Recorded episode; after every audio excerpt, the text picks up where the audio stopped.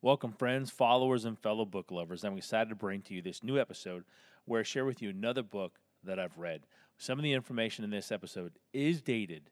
For example, the old website is ironwill.net and the new website is turningleafs.com. Now, on to the book review. Um, this book is Resolved 13 Resolutions for Life by a man named Orrin Woodward. Now, this book is, of course, Morning, Bill. An excellent read, which is why we're here. Um, first of all, some highlights. Is Orrin went and found, got a hold of some information about George Washington, Ben Franklin, and Jonathan Edwards. He got Washington's civil behaviors, which there were about uh, 110 of them he got a list of his maxims, um, and it's not a complete list. Um, he also got Ben Franklin's 13 virtues and Jonathan Edwards' 70 resolutions.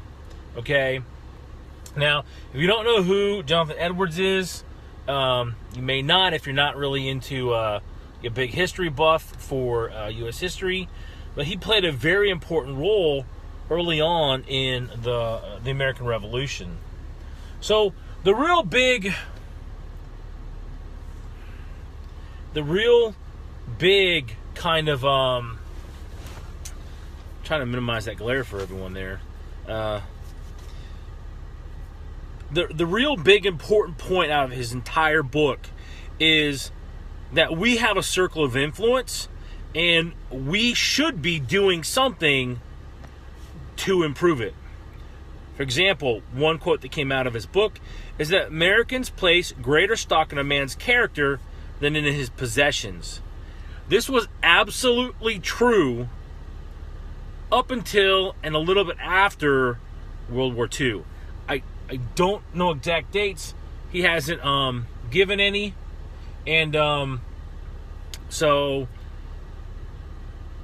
and I did not make time to go look it up because it wasn't really that important to me. What is important is that it is a problem that we have, and in in America and in the world in general, is that we we have switched from caring about character to who has the hottest car, who's got the most attractive husband or wife, who's got a private jet, all those kind of things. All right. Another thing that Orrin says in the book is that the courageous few stand for their principles. And this is something that I have seen many, many times. Um, I understand growing up in the army, I saw this. This was a regular part of life. Seeing people that lived and stood on principle. Hey, Ron. We as a society need to find our way back where that is generally accepted. And that's really kind of the overarching premise of of his book. Um, the third point is the constitu- the U.S. Constitution was an attempt to bind government to follow the rule of law and hinder government oppression and uh, arbitrary violence against the citizens. When you get into the founding documents, that becomes clear. Is their their purpose was to restrict government and to um to make a difference in America and hopefully have a difference created in the world. Now, there are a lot of people today who want to um, speak negatively and focus on the imperfections that the founders had. They think that it validates their beliefs or opinions when um hey Jacob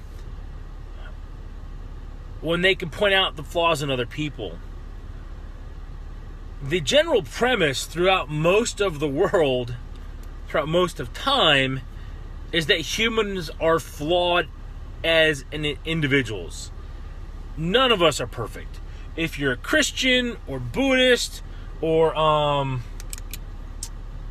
oh my goodness gracious i can't even think of another faith right now where they have a paragon of excellence one paragon of excellence um and this is the case that we accepted this as a society kind of in mass um and we used to hold each other to that standard that a person had integrity. They were developing character. And I don't mean people that are being funny, but I mean people that are um, developing the principles and the virtues that are covered in um, Washington and John, and Washington and Edwards and Franklin's um, in Frank in, in, in their material. Um, yes, yes, they were people they made mistakes.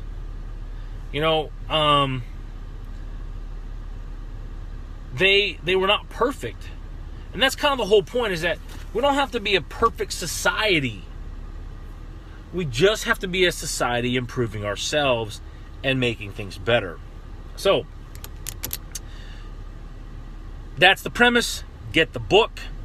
Um, resolved 13 resolutions for life. Um, it is a fantastic read. Uh, you may not be able to see that not only do I have underlines, but I have also areas marked to go back to um, for self study on my own accord. Um, because it's it's that powerful of a book, in, in my own personal opinion. Thank you for listening to this episode. You can connect with me at turningleafs.com, L E A F S.com where you will find my social media links in the footer on the page.